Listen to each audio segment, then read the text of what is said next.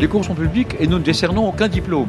Nous sommes un lieu d'enseignement de haut niveau dans des disciplines les plus variées. Des cours du Collège de France par Meryl Meneghetti. Dès les fonds baptismaux sur lesquels il a été créé, le Collège de France a donc été un lieu de libre pensée.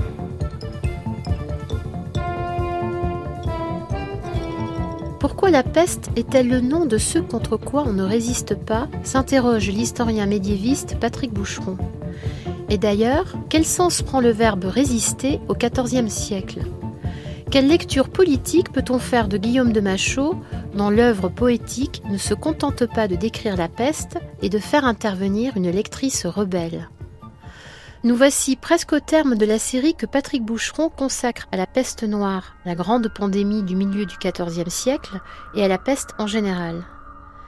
Dans le cours précédent, le médiéviste qui est titulaire de l'histoire des pouvoirs en Europe occidentale XIIIe-XVIe siècle a souligné, et je le cite, La peste des modernes, par-delà la coupure naturaliste, se laisse toujours hanter par la pestis des anciens.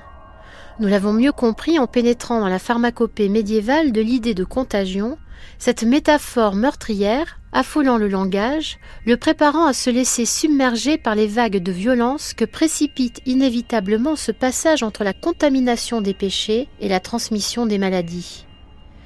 L'historien nous a entraînés en Italie, et c'est peut-être la peste de Venise de juin 1575 à décembre 1576, nous a-t-il expliqué, qui fixe notre imaginaire européen des sociétés de peste. Elle provoque sans doute 60 000 morts, soit un tiers de la population vénitienne. L'espace urbain vénitien est éprouvé, transformé et reformulé par l'épidémie. On impose un couvre-feu, on met jusqu'à 3000 malades à l'isolement. Et c'est dans ce théâtre de peste que Patrick Boucheron nous a présenté le dernier terrible tableau du peintre Leticien, intitulé Le supplice de Martias, œuvre un peu énigmatique dont le critique Panofsky se détournait avec dégoût, avait indiqué notre historien. Patrick Boucheron a expliqué également que la critique iconographique s'est depuis déchaînée sur le tableau, accumulant les hypothèses, relançant le tourniquet des interprétations. Son motif général ne fait pas de doute. Le personnage central, écorché par un esclave, est un satyre, mi-homme, mi-bouc, suspendu à un arbre, la tête en bas. La scène est décrite dans les Métamorphoses d'Ovide. Martias a défié Apollon dans une joute musicale, et il est ici puni de son affront. Sa peau sera exposée dans le temple d'Apollon comme un trophée. Alors quel lien entre ce tableau et la peste? Nous gagnons le Collège de France le 30 mars et le 6 avril 2021 pour le cours de Patrick Boucheron, aujourd'hui, d'après la peste ou le temps défait. Revenons à cette peau tachée, peinte par Titien, et cette fois-ci, ne détournons pas les yeux. Précisément parce qu'on y reconnaît, dans cette noirceur, la confusion entre le mélancolique, le diabolique et le pestifère, Comment ne pas ramener le tableau à l'expérience vénitienne de la peste de 1575 Je rappelle, Titien en meurt et laisse dans son atelier cette toile, probablement inachevée. C'est ce que propose Sylvie Bernier dans un article récent. Que voit-on en effet? Sinon le spectacle d'une punition divine, implacable, qui dépouille les hommes de leur propre humanité. Que ressent-on face à ce mort vivant, ce grand cadavre à la renverse, comme euh, dit Sartre? Il dit ça pour parler de la gauche, mais enfin bon. Ce grand cadavre à la renverse, qui représente le renversement lui-même, celui des valeurs lumineuses de la grande peinture religieuse du Titien vers euh, les ténèbres de la mort. Ce qui se donne à voir, ben, c'est un monde à l'envers, où la composition en croix, mais littéralement cul par-dessus tête, la Sacra Conversazione des peintres, le corps exposé du satyre, présentant évidemment un sacrifice christique à l'envers. Tout est déréglé, ouvert, éventré. Le scalpel d'Apollon est à la fois celui d'un sacrificateur et d'un chirurgien. On peut alors voir l'écorchement comme une très cruelle leçon d'anatomie. Tel est le corps des pestiférés sous l'œil incisif de la médecine. Et voilà ce qui provoque la mélancolie du peintre et roi. Si l'on voit ainsi Martias, cette peste du regard contamine ensuite euh, toute la composition. Mais on comprend bien que je nomme peste ici un principe de modernité, tel un pharmacone, qui introduit de la négativité dans la peinture pour la lancer dans l'aventure moderne qui est celle de la conquête de l'informe et de la dissemblance. On verra alors différemment les autres personnages qui le flanquent, et notamment celui-ci, à sa gauche, qui en est le double inversé, y compris dans le jeu euh, des contrastes chromatiques. Ce satire, encore, vous le voyez, c'en est un, mais cornu celui-là, et dont les jambes sont recouvertes de fourrure, et le bas du visage gagné par la pilosité, comme si sa métamorphose était plus avancée encore, comme si lui basculait vraiment de l'humanité à l'animalité. Comme dans la composition de Giulio Romano, il porte un sceau. Pourquoi? Est-ce pour euh, recueillir le sang du supplicié ou pour nettoyer ensuite la scène du supplice?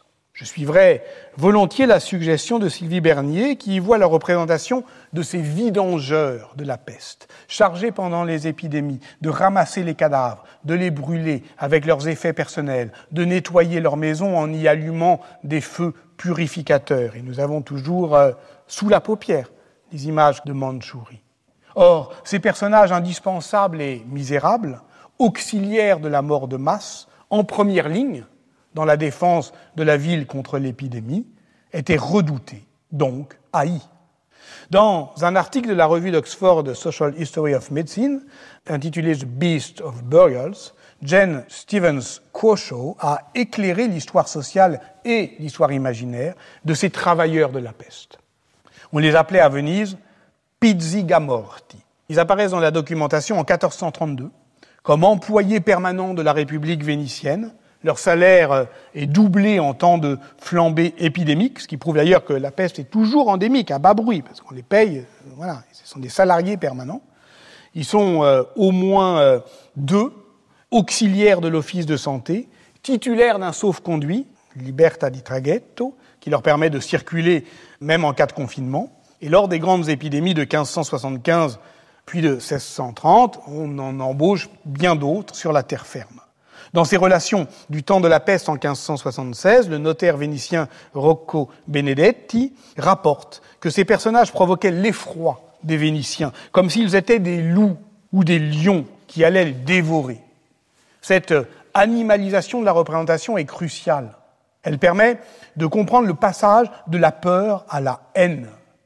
En un retournement carnavalesque, ces humbles travailleurs qui, faut-il le rappeler, risquent leur vie en assistant la politique de santé publique de la ville, sont perçus non seulement comme des oiseaux de mauvais augure, mais comme des charognards que l'on va charger de tous les péchés. Impiété, ne brûle-t-il pas les cadavres que l'on devrait incinérer Vice sexuel, crime. Car l'inversion est totale lorsqu'on confond les pizzigamorti avec les untori, tels qu'on les appelle à Milan, les sommeurs de peste. Voici donc les coulisses de la communauté immunitaire, de la Venise du XVIe siècle à la Mandchourie du XXe siècle. Mais aussi, pourquoi s'arrêter en si bon chemin, tous les capots de tous les camps de concentration, tous les liquideurs de chaque catastrophe nucléaire, tous les arpenteurs du désastre. Voici la vie nue de l'homo sacer, celui qu'on ne peut sacrifier, mais qu'on peut tuer sans risque d'être accusé d'être homicide. Comment y échapper? Par où on sort de cette image? Titien a peint la pupille du satyre au moment même où le dernier éclat de vie l'abandonne. Ça oblige notre regard à glisser verticalement vers son nombril, qui constitue le punctum de la représentation, l'œil du tableau. Cela peut nous mettre métaphoriquement au moins sur la piste d'un autre déplacement du regard, un coup d'œil, décrit par Daniel Arras dans son livre Désir sacré et profane, le corps dans la peinture de la Renaissance italienne. Il y traite euh, notamment de ce fétiche du corps féminin occidental offert nu à un regard masculin, qu'est euh, la Vénus d'Urbain, peinte par Titien en 1538, 40 ans avant le supplice de Martias, et qui, évidemment, le comprend dans son rapport à la peau, humaine, est dans tous les sens du terme l'écorché. Le supplice de Martias, c'est l'écorché de la Vénus d'Urbain. L'extraordinaire carnation du euh, Saint euh, Sébastien d'Antonello de Messine, dans le tableau conservé au musée de Dresde, en fait également un, objet de désir. Le panneau, qui faisait euh, initialement partie d'un triptyque, fut peint à Venise en 1476 par euh, Antonello de Messine, un peintre dont la suavité du coloris comme la grâce des figures lui conférait une réputation de peintre vénéro, c'est-à-dire non seulement vénitien, mais vénusien, donc dans son œuvre comme dans sa vie. Saint Sébastien est avec Saint Roch le saint qui protège de la peste. On date euh, généralement des années 1410-1420, le premier essor du culte de Saint Roch à la chapelle des Dominicains de Montpellier, sa ville natale, puis euh, en Italie, il est euh, attesté à Venise en 1476, précisément la date du Saint Sébastien. Il fait l'objet à Venise d'une très grande dévotion, mais il ne sera canonisé qu'à la fin du XVIIe siècle par le pape Benoît XIII. À ce moment-là, son culte s'est bien étendu à, toute l'Europe comme saint protecteur et thaumaturge contre la peste. On ne compte plus les, attestations de guérison miraculeuse par euh, l'intermédiaire de ces images saintes. Mais je parle ici de Saint Roch, c'est-à-dire un saint dont le rapport euh, à la peste euh, est évident. Il est né pendant la peste noire, euh, il a été atteint par la peste noire lors de son pèlerinage à Rome, il y réchappe, il soigne les malades, et voilà pourquoi toute l'iconographie le montre en train d'exhiber le bubon qui est son attribut symbolique. Entre Saint Sébastien et la peste, le rapport en revanche est indirect, il est purement métaphorique. C'est la légende dorée de Jacques de Voragine qui fixe en 1265-1270 sa fonction aprotropaïque. Sébastien est un officier de la garde de Dioclétien qui l'irrite par sa foi inflexible. L'empereur le fit lier au milieu d'une plaine et ordonna aux archers qu'on le perçât à coups de flèche. Il en fut tellement couvert qu'il paraissait être un hérisson. Ça, c'est dans la légende dorée. On le croit mort, il vient pourtant euh, narguer Dioclétien, qui le fait bastonner et jeter dans le cloaca Maxima. Mais c'est évidemment pas cette mort, jetée dans les égouts, qui constitue son martyr. Sébastien est le saint qui ne meurt pas sous le coup des archers. Or, la peste tombe sur les hommes comme une pluie de flèches. La métaphore euh, est antique. Dans l'Iliade, déjà, Apollon est un archer qui décime les troupes en décochant sur elles les traits de son carquois, qui l'accable donc d'un mal pernicieux. Et cette métaphore est si commune qu'on la retrouve, on s'en souvient peut-être, lors de la première attestation de l'épidémie dans les archives publiques d'Orvieto, à la date du 5 juillet 1348, la violente mortalité due à la peste envoie en ce moment, en ce moment, c'est la première attestation, atrocement ses flèches partout. Ça, c'est la première attestation euh, textuelle. La première attestation euh, iconographique de cette métaphore archère, elle est peut-être là. Une image très mal documentée et étrangement euh, bien peu analysée. Il s'agit d'une peinture murale frustre, anonyme, d'une église de Basse-Auvergne, Saint-André de Combes, aujourd'hui Lavaudieu, ancien prieuré bénédictin dépendant de l'abbaye de la Chaise-Dieu.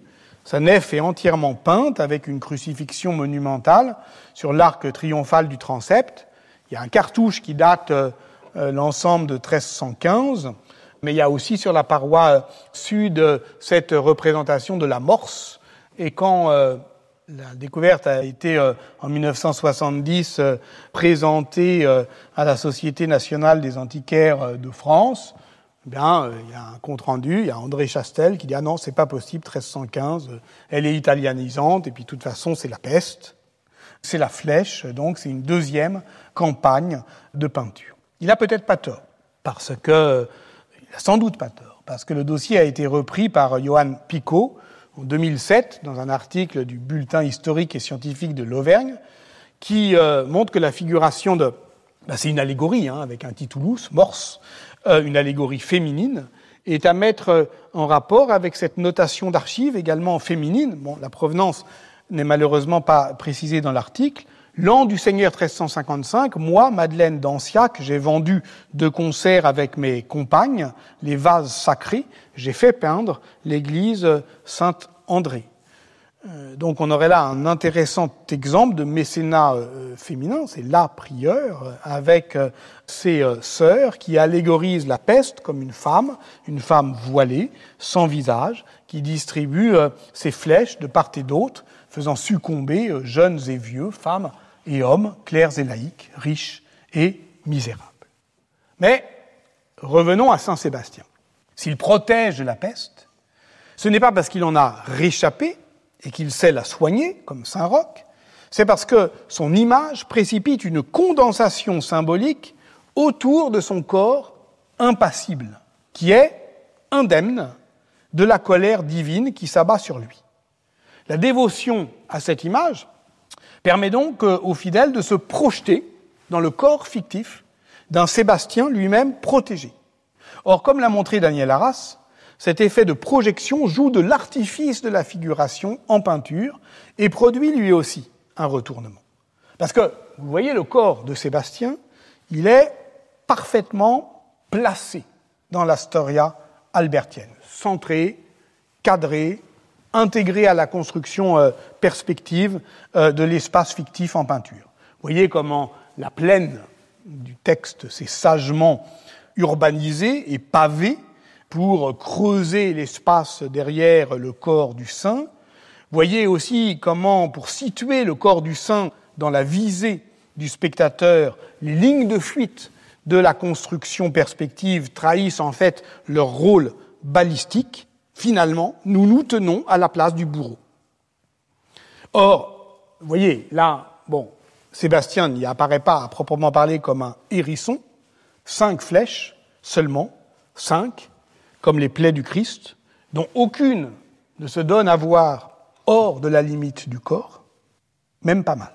Le plus euh, profondément engagé dans sa chair, celle avec la traînée de sang, n'est pas si loin, sans doute, du point de fuite euh, de la construction perspective, là où le peintre, pour viser lui-même, est censé enfoncer un clou, d'où rayonnent les fils de sa construction perspective, qui guide donc le pavement échiquéen des architectures. Mais par rapport à cette rigueur géométrique, tout est légèrement décalé, ondulant, déhanché. C'est cette oscillation, évidemment très érotisée, qu'a remarqué Daniel Arras et qu'il appelle le coup d'œil du peintre. Car la flèche nous permet de remarquer cette euh, admirable ombre médiane du ventre, pourtant peu musclé, de Sébastien, à partir de laquelle elle se décale. Or, cette ligne marque l'axe de symétrie d'un corps qui ne peut être que parfait. Et à partir du moment où on a vu la flèche, on a remarqué l'ombre médiane, et on se rend compte que le nombril, dont on sait l'importance comme point central, d'harmonie, de proportion du corps humain en tant que microcosme vitruvien, l'ombilique donc n'est pas à sa place. Il est lui légèrement décalé, mais vers la droite. Décentré, il fait tache. Ce qui se creuse là, c'est un corps fictif. Dans la matière peinte même, Daniel Arras dit c'est un œil, l'œil de la peinture elle-même, en son corps peint. Autrement dit, c'est la peinture qui nous tient à l'œil. Là encore, elle maintient le spectateur sous la dépendance du tableau. Nous pensions être à la place de l'archer, mais c'est elle qui nous vise. Telle est la mise en représentation, je cite Daniel Arras, de la réponse que porte la peinture à qui la regarde, retournant la visée qui euh, laisse sa trace sur lui, le corps fictif envisage à son tour le spectateur. Je vous laisse euh, imaginer, c'est le cas de le dire, pourquoi nous sommes ainsi sommés de nous tenir à carreau Sans doute parce que la vision vénusienne de cet homme si délicieusement impassible sous les flèches de la peste risque de provoquer des transports que l'on se doit de réfréner. Souvenons-nous de ce qu'écrivait Marcille Fissin en 1469, dans son commentaire sur euh, le banquet de Platon. La contagion de l'amour s'opère facilement et devient la peste la plus grave de toutes. Et là, nous ne sommes plus euh, avec Antonin Artaud, mais avec euh, Georges Bataille, l'auteur de L'œil. La peinture nous tient à l'œil. Dans À l'ami qui ne m'a pas sauvé la vie, Hervé Guibert rappelle que le sida, je le cite, ne s'imaginait pas ou s'imaginait faussement. Voilà pourquoi sa représentation par l'art contemporain s'est laissée hanter par les temps pestifères. Dans un très beau livre à paraître aux presses du réel, intitulé euh, L'art en sida, 1981-1997, Thibaut Boulevin étudie la façon dont le souvenir de la mort noire a créé à l'intérieur même de l'imaginaire de ce mal indescriptible qu'est le sida, et parce que la maladie rend publique l'atteinte qu'elle fait au corps, ce corps qu'elle grêle des taches noires du sarcome de Carposi, quelque chose comme un contre-rythme. Voici par exemple le travail de montage anachronique de l'artiste américain Robert Farber, une série de polyptiques intitulé Western Blot, du nom du test de biologie moléculaire qui servait alors à confirmer la séropositivité des malades.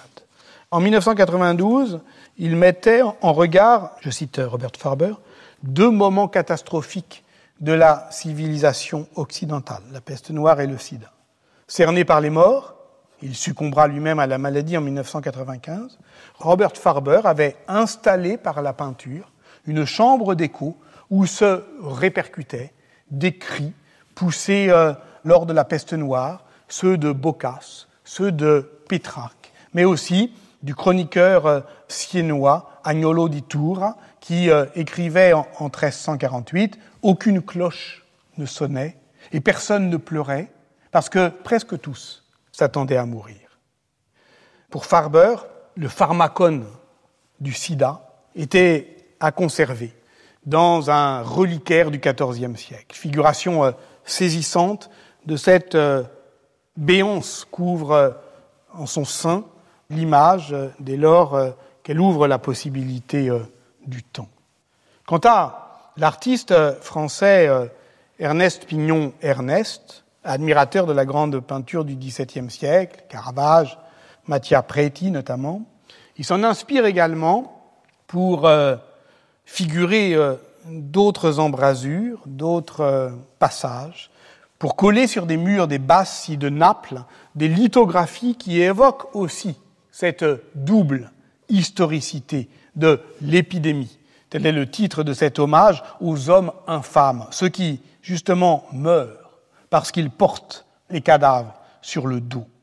Dans l'image, écrit-il, il y a toujours enfoui des signes qui ont déjà servi. En les utilisant, je vise à troubler l'appréhension des lieux en mélangeant aux sensations qu'ils provoquent aujourd'hui quelque chose du contexte du passé. Ici, des fantômes, des fantômes en papier, semblent pénétrer les murs, s'y enfoncer, comme Virgile aux enfers. Dans euh, ces ruelles pavées de la lave du Vésuve où traînent les toxicos, les prostituées. On meurt sans bruit, comme des chiens. On s'efface, on disparaît. Là même où l'affichage public précise qu'il est interdit de déposer les ordures. Voilà le retour de l'homo sacer, du vidangeur, du semeur de la peste, de l'arpenteur du désastre en Mandchourie et ailleurs. Et voyez comment les restes d'un repas forment, dans la brasure d'une porte, à côté de celle où s'engouffre le corps fictif pesteux, quelque chose comme une nature morte. Nous y revenons, et c'est encore une tâche sur un mur.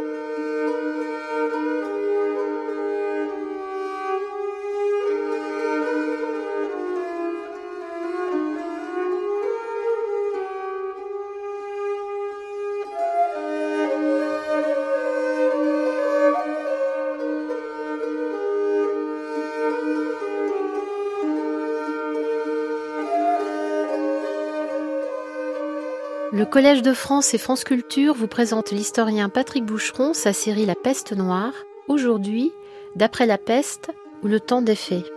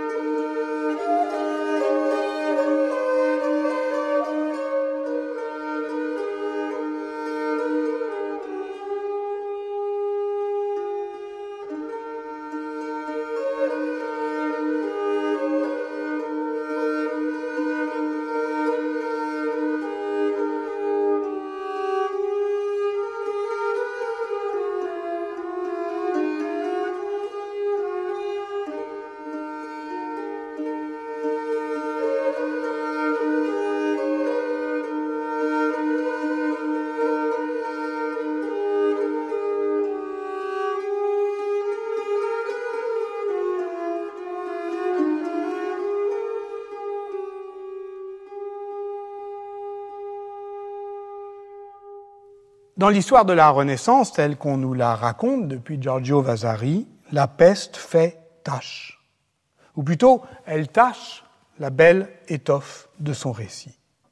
Toute beauté avait disparu de l'Église de Dieu, ce n'était plus que tâche, de la tête aux pieds.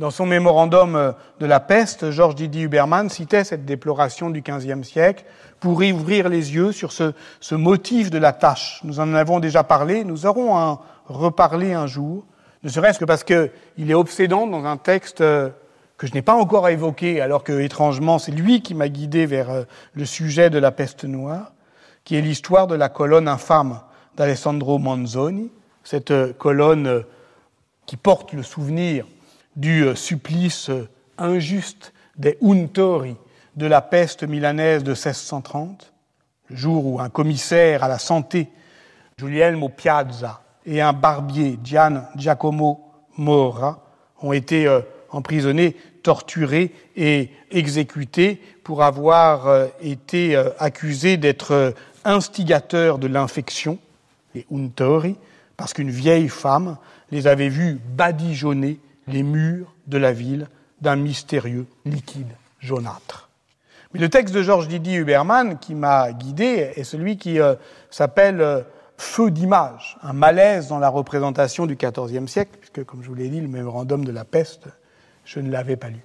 D'un mot, c'est la préface euh, à Millard Mace, la peinture à Florence et à Sienne après la peste noire, qui est le livre fondateur de la sociologie de la production historique, qui est paru en, en 1951, et où Millard Mays tentait de décrire la manière dont la peinture avait rendu visible ou non l'événement. Il y avait, du point de vue de l'histoire de la commande, une évidente coupure, ne serait-ce que par la mort de beaucoup de peintres et de leurs commanditaires, mais euh, du point de vue de la représentation, eh bien, euh, une peste euh, qui ne se donnait pas à voir, qui ne se représentait pas, qui était un vide dans l'image, une, un silence, ou en tout cas une lacune. Alors Millard Mays voulait voir, par exemple, euh, dans les fresques du Camposanto de Pise, le triomphe de la mort, une des très rares représentations du passage de la peste, puisqu'il a daté de 1350, mais on sait aujourd'hui qu'elle est plus ancienne, 1333 à 1336.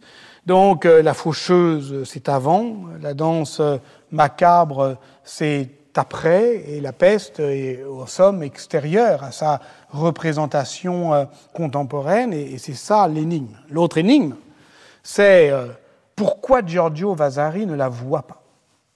Pourquoi, écrivant la vie des peintres, il voit bien que beaucoup sont morts de la peste, il en parle si peu Quel est ce silence, cet évitement proprement stupéfiant. Lorsqu'il parle de l'interminable déluge de mots qui avait englouti et noyé la malheureuse Italie, eh ben, il évoque euh, l'état des arts en 1240. Lorsqu'il traite des années charnières du XIVe siècle, il s'enthousiasme pour, je le cite, la chance prodigieuse de vivre au temps de Messire François Pétrarque. La chance prodigieuse. Alors que le dit Pétrarque a vu sa vie percée de douleur par la mort de l'or, fauché par la peste, et qu'il est, on le verra évidemment, l'écrivain de ce désastre. Qu'est-ce qu'il dit pour euh, ne pas dire ça, pour ne pas voir ça? Qu'est-ce que ça veut dire, au fond, de construire tout un récit de la Renaissance, où les désastres c'est avant, et où, d'une certaine manière, l'ensemble est oublieux de cette tâche. Eh ben, C'est effectivement euh, ce que tente de comprendre euh, Georges Didier Humerman, où il décrit, euh, pour paraphraser La Fontaine, les images malades de la peste, où il décrit la manière dont elle n'est pas dépeinte, mais peinte, où il essaye de comprendre la façon dont la peinture ne documente peut-être pas la mort, qui n'est pas iconographiquement repérable, ou très rarement, mais elle est transformée par elle, parce qu'elle commence insidieusement à ruiner la ressemblance en peinture.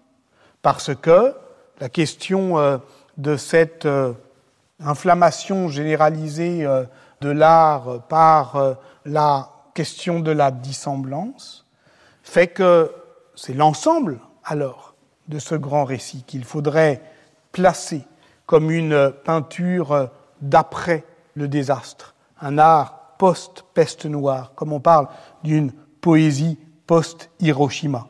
Dans les deux cas, pour dire que c'est impossible, mais qu'on le fait encore. L'œil de la peinture, le punctum de la photographie, l'ombilic de l'homme blessé, peu importe comment on le nomme, ce que nous avons vu c'est une tâche au beau milieu de l'image, au beau milieu du récit qu'on en donne, une tâche qui troue la peau des bêtes et depuis laquelle on nous regarde. Le lieu depuis lequel nous sommes envisagés, au beau milieu. L'expression n'est peut-être pas si inexacte, car euh, de quoi s'agit-il au fond sinon du point aveugle depuis lequel se réorganise la vision après la destruction du monde, comme une quête de l'informe. Alors, les historiens de l'art s'affolent parfois où est la peste? Cet événement si considérable que personne ne représente vraiment, on n'y voit rien, et pourtant tout est fait pour euh, la rendre visible nettement, impeccablement, implacablement. Des architectures de la construction perspective ont été inventées pour cela. L'homme est là, plein cadre, dans notre viseur. Et lorsque la peste revient, c'est toujours la même chose. Tout est en place, disposé, disponible, et pourtant, on se laisse encore surprendre. C'est qu'on voit tout, sauf ce qu'on a sous les yeux. J'ai fait euh, l'hypothèse que la peste est le pharmacone de la représentation moderne, qui attaque l'idée même de ressemblance. Et peut-être euh, faudra-t-il aussi tirer toutes les conséquences politique de cette dissemblance de la représentation. Voyez, vous avez vu. Qu'avez-vous vu? C'était la question. La réponse, tu n'as rien vu à Hiroshima. Il fallait demander, qu'est-ce que vous n'avez pas vu? Alors, écoutez.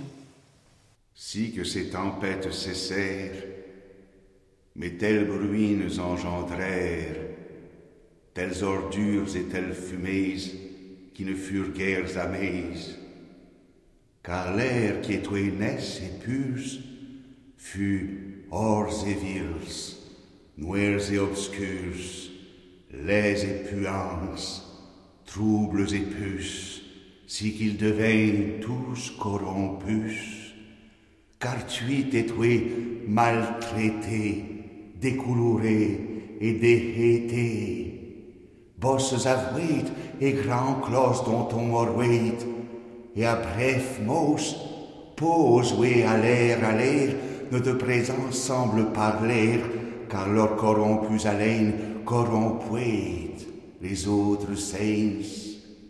Et sous est tuit, saint amis le vise tuit, il est tuit en pareil péril, dont il en mourut cinq cent mille.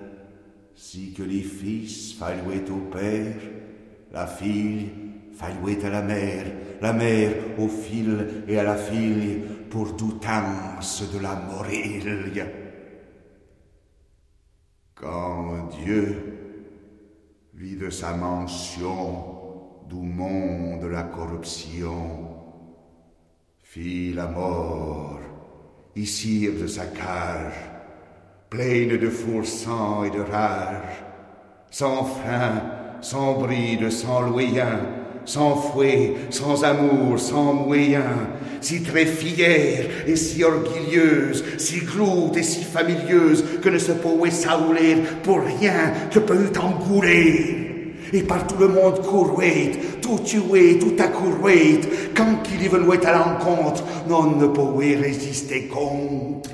Et brefement, tant on accoura, tant on oxyte et dévoura, que tous les jours à grand monsiose, trouvait-on dames, jouvencieuses, jeunes, vieilles et de toutes guises, gisant morts parmi les églises.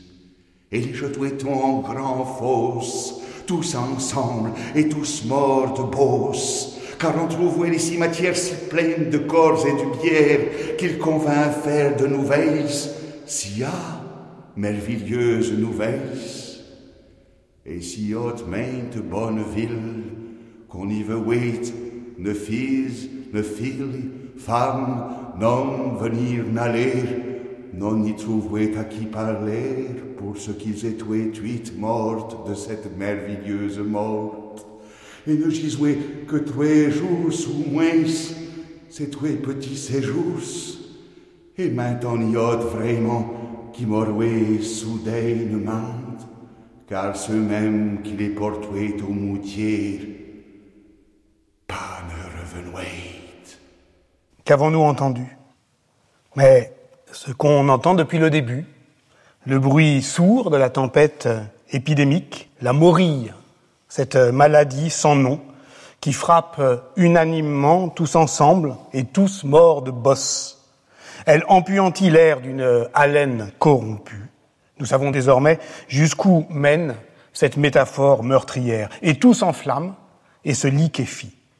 La mort est sortie de sa cage. Elle gronde, roule, emporte tout, jeunes et vieux, hommes et femmes, riches, misérables, et il n'y a plus face à elle ni société, ni amour familial, ni solidarité, ni rite de passage. On meurt soudainement par grands monciaux, et ceux qui mènent les cadavres à la fosse s'y couchent à leur tour. Peste est le nom de ce contre quoi on ne résiste pas.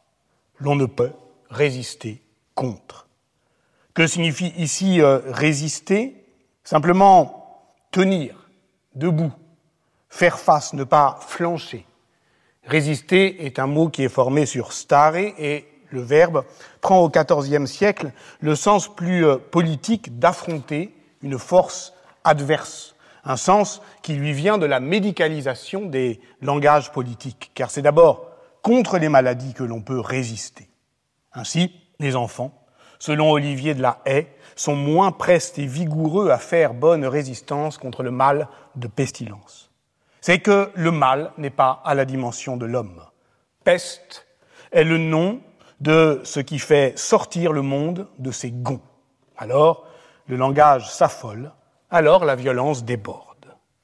Les vers que l'on vient d'entendre sont extraits avec quelques coupes, vous l'avez vu, du prologue d'un long poème narratif, 4212 vers octosyllabiques, de Guillaume de Machaut, Le jugement du roi de Navarre. Vous les avez entendus proférer par euh, Jean-Paul Racodon sur un disque de l'ensemble Gilles Binchois, publié en 2001, entrecoupant le dit du poète de pièces musicales composées par le même Guillaume de Machaut en cette année 1349 car le poème est précisément daté du 9 novembre 1349, même si cette exactitude est peut-être, on va le voir, une feinte.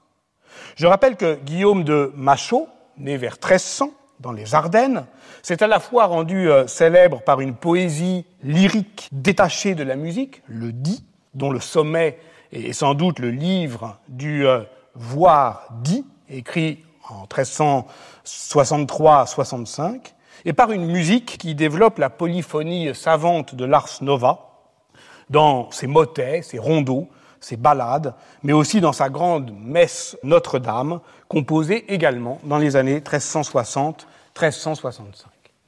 Poésie de tension, de l'accord et du désaccord, a écrit Jacqueline Cerchiglini-Toulet, de l'œuvre de Guillaume de Machaut, ce contemporain exact de Pétrarque. La poésie est une musique naturelle, par opposition à la musique artificielle qui passe par les instruments. Car le dit n'a pas d'autre instrument que la voix. Il est, dira plus tard euh, Eustache Deschamps, le plus célèbre des disciples de Guillaume de Machaut, musique de bouche en proférant paroles métrifiées. Celui qui pose sa voix sur le dit affirme une souveraine subjectivité qui est celle de la conscience poétique. Guillaume est seul, dans sa chambre, en proie à la mélancolie. Il n'est pas encore temps de sortir car l'air est obscur et tout bruineux. L'an 1309 et 40, le neuvième jour de novembre, m'en alloie parmi ma chambre. Ce qui le retient cloîtré, c'est la maladie, bien sûr, qu'on appelloit épidémie, ainsi que le dit Guillaume dans un des vers coupés dans l'interprétation qu'on vient d'entendre, une maladie dont nul ne sait la cause et contre laquelle ni les physiciens ni les mires ne connaissent de remède. Le confinement protège le poète de la mélancolie, ne serait-ce que parce que cela lui permet de ne pas prendre la mesure du malheur qui l'environne. Et sans morue, près de vingt mille, cependant que je n'en suis mis, dont j'eus moins de mélancolie. Un aveuglement euh, volontaire que l'on nous présente euh, ordinairement comme euh, l'idéal de la vie lettrée, mais on n'est pas obligé de partager cet idéal. Ce que Guillaume de Machaut décrit dans ce prologue n'est donc pas seulement la peste, mais l'agitation cosmique des horribles merveilles.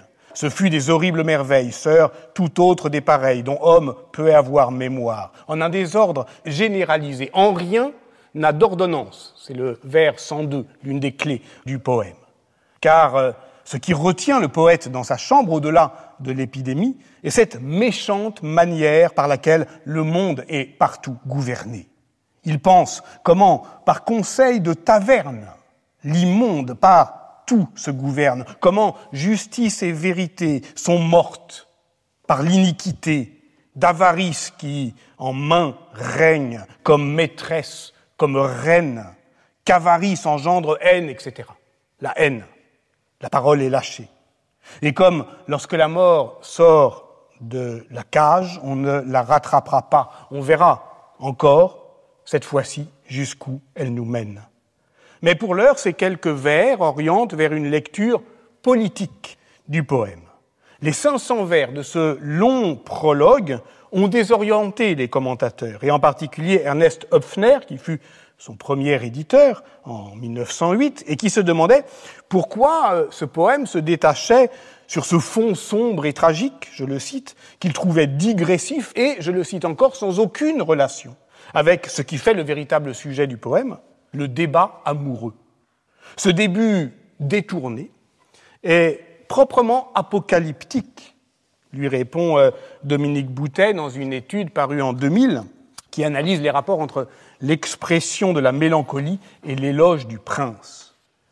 Apocalyptique, oui, parce que comme chez Saint Jean, la mort est libérée à travers le monde, ainsi la chute de l'étoile absinthe qui empoisonne les eaux, qui provoque le puits de l'abîme, qui laisse échapper, je cite l'Apocalypse, comme une fumée de grandes fournaises, et le soleil et l'air furent enténébrés par la fumée du puits.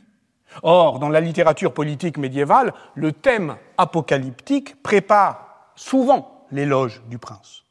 Il en va, au fond, de la position sociale du poète et musicien dans le système des pouvoirs, euh, position qui est encore au XIVe siècle à conquérir. Et Guillaume de Machaut n'est pas noble.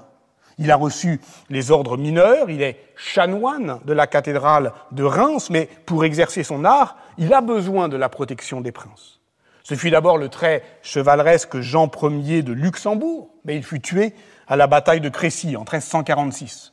Alors Guillaume entre au service de sa fille, Bonne de Luxembourg, que son mariage avec l'héritier du roi de France, Jean de Valois, futur Jean le Bon, promet au rang de reine. Mais elle meurt de peste à 34 ans, le 11 septembre 1349. Alors, Guillaume de Machaut choisit la cour de Charles II de Navarre, comte d'Evreux, que l'historiographie française appelle Charles le Mauvais, car ce fut un prétendant malheureux au trône qui prit le parti de la réforme du royaume. Le jugement du roi de Navarre date précisément du moment où il entre à son service, novembre 1349. Guillaume ne loue pas seulement la cour de Charles comme refuge, mais comme foyer d'une réforme nécessaire contre l'iniquité et l'avarice, et pour reprendre les termes du poète, et cette réforme, elle va être mise en œuvre dans les années 1350, surtout après les États généraux d'octobre 1356, et Guillaume de Machaut va en être une des voix, une des voix poétiques. Une telle reconstitution des intentions politiques de l'œuvre est utile, ne serait-ce que parce qu'elle permet de prendre la mesure de ce sur quoi se fonde cette volonté de réforme politique de la seconde moitié du XIVe siècle, en lui donnant toute sa densité dramatique, mais elle n'est pas suffisante, cette reconstitution des intentions politiques. Parce que, après ce début apocalyptique, le poème prend effectivement les teintes printanières d'un débat amoureux où se reconnaît sans doute par euh, transparence un lyrisme de l'espérance. C'est donc euh, en entrant dans le fonctionnement proprement poétique du texte qu'on peut avoir une chance d'en dévoiler la nature politique. Que se passe-t-il? Il se passe qu'il arrive toujours un moment où l'hiver prend fin, et avec lui la mélancolie. C'est la reverdie du printemps. Alors Guillaume sort de sa chambre pour aller chasser. Là, il rencontre une belle inconnue, mais qui lui fait un reproche. Dans un de tes livres, dit-elle, tu as mal défendu la cause des femmes. Ah bon? Quel livre Le sujet ne se découvre que progressivement. Et on comprend qu'il s'agit d'un livre qu'il a bien écrit, qu'il a rédigé en 1342, Le jugement du roi de Bohême. De. C'est un livre où il raconte avoir été le témoin d'une discussion courtoise entre une dame dont l'ami était mort et un chevalier dont la dame avait été infidèle. Et le chevalier affirmait être plus malheureux que l'endeuillé, qui protestait évidemment de son chagrin. Guillaume alors sollicite euh, l'arbitrage de son maître, le roi de Bohême, façon de louer ses vertus royales. Un procès s'ensuit qui est le plus triste. La femme ayant perdu son amoureux, ou l'amoureux dont la femme fut infidèle. Et c'est le chevalier qui gagne. Après tout, la dame peut se consoler en trouvant un nouvel amour, alors que la blessure de l'infidélité demeurera éternellement. Oui, mais l'affaire fut mal taillée, lui reproche la dame. Entendez qu'elle n'a pas été bien tranchée, car jugée à contresens, mais entendez aussi le, le reproche s'adresse au poète. La taille désigne ici la mesure strophique, et voilà que Guillaume, qui est parti chasser, est chassé à son tour, se retrouve dans le rôle du lièvre par son accusatrice qui revendique ses droits de lectrice sur l'interprétation de l'œuvre. Dans le débat qui s'ensuit, elle prétend dévoiler à Guillaume son impensée misogyne, avec une claire conscience des effets de genre dans tous les sens du terme, parce que Guillaume de Machaut est un clerc, qui joue au chevalier. S'il était seulement clair, pas de problème, il pourrait assumer assez tranquillement un jugement défavorable aux femmes. Après tout, l'Église, c'est fait pour ça, pour euh, assumer la misogynie, mais non, il est poète, il se prétend poète, donc il doit par conséquent faire l'éloge des dames. Si je le sais, vous le savez, dit-elle. Et toi, si fier de ton engin soutil, soutil engin, c'est-à-dire génie subtil, eh bien tu as fait preuve de discourtoisie. Ah. Euh, ça fait mal quand même. l'affaire doit donc être jugée à nouveau. Elle est portée, cette fois-ci, devant bah, le roi de Navarre, et cette fois-ci, le roi de Navarre donne raison à la dame. Donc le jugement du roi de Navarre, c'est une reprise, une réécriture, sous forme d'un remords, qui est destiné à conjurer ce que Jacqueline euh, Serquiglini-Toulet, dans son livre sur la poésie du XIVe siècle, La couleur de la mélancolie, appelle la tristesse du déjà dit. Tout a déjà été dit, alors nous devons, euh, au fond, inventer des, formes nouvelles. Et le débat poétique est une forme nouvelle. Mais, comme l'a montré euh, Robert Palmer, l'un de ses éditeurs modernes, ce texte est aussi une métafiction qui interroge, dans le cours même de l'œuvre, les conditions de l'écriture et de la lecture. Les critiques contemporains ont beaucoup insisté, et à juste titre, sur euh, les efforts déployés par Guillaume de Machaut pour garder la maîtrise de ses propres textes, et en cela aussi il peut être comparé à Pétrarque, sauf qu'il est moins doté culturellement que Pétrarque. Il n'empêche qu'entre 1350 et 1356, par exemple, il fait composer un recueil de ses œuvres poétiques à partir sans doute d'un manuscrit autographe qu'il appelle dans le voir dit le livre où je mets toutes mes choses. C'est le fameux manuscrit 1586 de la Bibliothèque nationale de France, qui est superbement enluminé par euh, trois artistes au moins, dont le travail a très probablement été coordonné par Guillaume. Donc c'est quelqu'un, effectivement, dont la revendication doctorialité passe par différentes stratégies matérielles, codicologiques, textuelles, pour contrôler ses lecteurs selon le titre du livre de Deborah McGrady, Controlling Readers. Sauf qu'ici,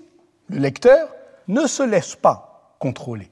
C'est une lectrice qui défend sa propre interprétation de l'œuvre, qui met l'auteur face à ses responsabilités. Et là, bon, la fiction devient vraiment postmoderne, puisque une lectrice intervient dans l'intrigue pour prendre la défense d'un personnage de fiction et faire appel d'un jugement en accusant l'auteur de n'avoir pas compris son propre livre. Et voilà pourquoi l'on peut refaire le procès de Guillaume de Machaut en fictionnant la fiction, en s'inspirant de l'interventionnisme critique de Pierre Bayard, et c'est ce qu'a proposé euh, Laetitia Tabar, une spécialiste du débat poétique du XIVe siècle, dans le premier symposium de critique policière qui s'est tenu euh, en 2017 et dont les actes sont en ligne. Et son analyse très fine, à laquelle j'ai largement emprunté, montre d'ailleurs qu'en termes genrés, si on veut aller jusqu'au bout, ben peut-être que l'audacieuse lectrice a elle-même fait un contresens sur le premier jugement. Parce que, au fond, la réception ultérieure des deux textes, qui sont souvent lus euh, l'un euh, en regard de l'autre, y compris par exemple par Christine de Pisan, eh bien, les considère comme également favorables à la cause des femmes. Donc, à la fin, Guillaume de Machaut perd. Mais il perd en faisant rimer son nom, Machaut, avec Peumechot. Ça veut dire qu'il y a une indifférence à l'abandon de la puissance, pourvu que s'y défendent, au creux de cette euh, faiblesse consentie, ce à quoi il tient vraiment, c'est l'acte de créer. Alors, est-ce que je me suis égaré euh, loin de mon sujet, la peste noire? Est-ce que j'ai renoncé à, entendre les terribles accents du prologue de Guillaume de Machaut? Mais bien sûr que non, puisque nous avons commencé ce cours le 5 janvier en suivant euh, les pas, vous vous en souvenez peut-être, d'une jeune femme Alaïseta Paola, qui se rendait à la fin du mois d'août 1349 en une cour, une cour de justice de Marseille, pour y faire reconnaître les inventaires après décès de son père, de son mari, puis de sa mère et de ses sœurs, tous emportés par la peste un an auparavant, la laissant, je cite, privée de tous ses proches, enceinte et affaiblie, continuellement remplie de chagrin et d'affliction. Et c'est cette euh, latence du deuil que nous avions commencé à penser avec elle, d'après elle. Guillaume de Machaut écrit lui aussi en 1349, quelques semaines plus tard, le 9 novembre. Et il dit, tout est à refaire. Les vieux débats que l'on croyait tranchés, on doit les refaire. Il dit, j'ai jugé avec légèreté le chagrin de l'endeuillé dans le jugement du roi de Navarre, car depuis que la mort est sorti de sa cage, et même si je me tiens enfermé dans ma chambre, préférant ne pas savoir comment casser de mes amis fussent morts et en terre mis, je sais que plus rien n'a d'ordonnance, surtout pas le temps, que rien n'en sortira indemne, pas même le passé, surtout pas le passé. Tout est à refaire. Alors, ne me parlez pas du monde d'après, c'est celui d'avant que l'on doit réécrire, mais d'après la peste, d'après elle.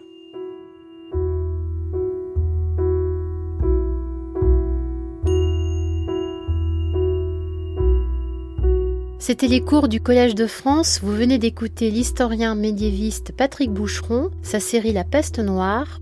Aujourd'hui, d'après la peste ou le temps des faits.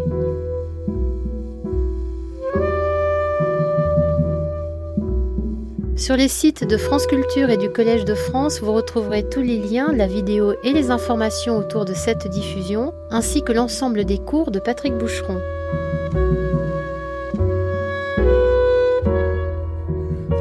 Sa leçon inaugurale intitulée Ce que peut l'histoire a été publiée chez Fayard en 2020 avec le Collège de France et elle est disponible en édition électronique.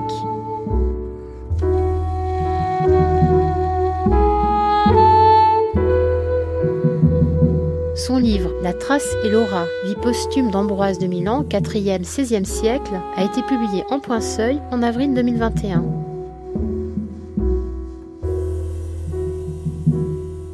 Réalisation Laurelène Planchet. Présentation et coordination Meryl Meneghetti.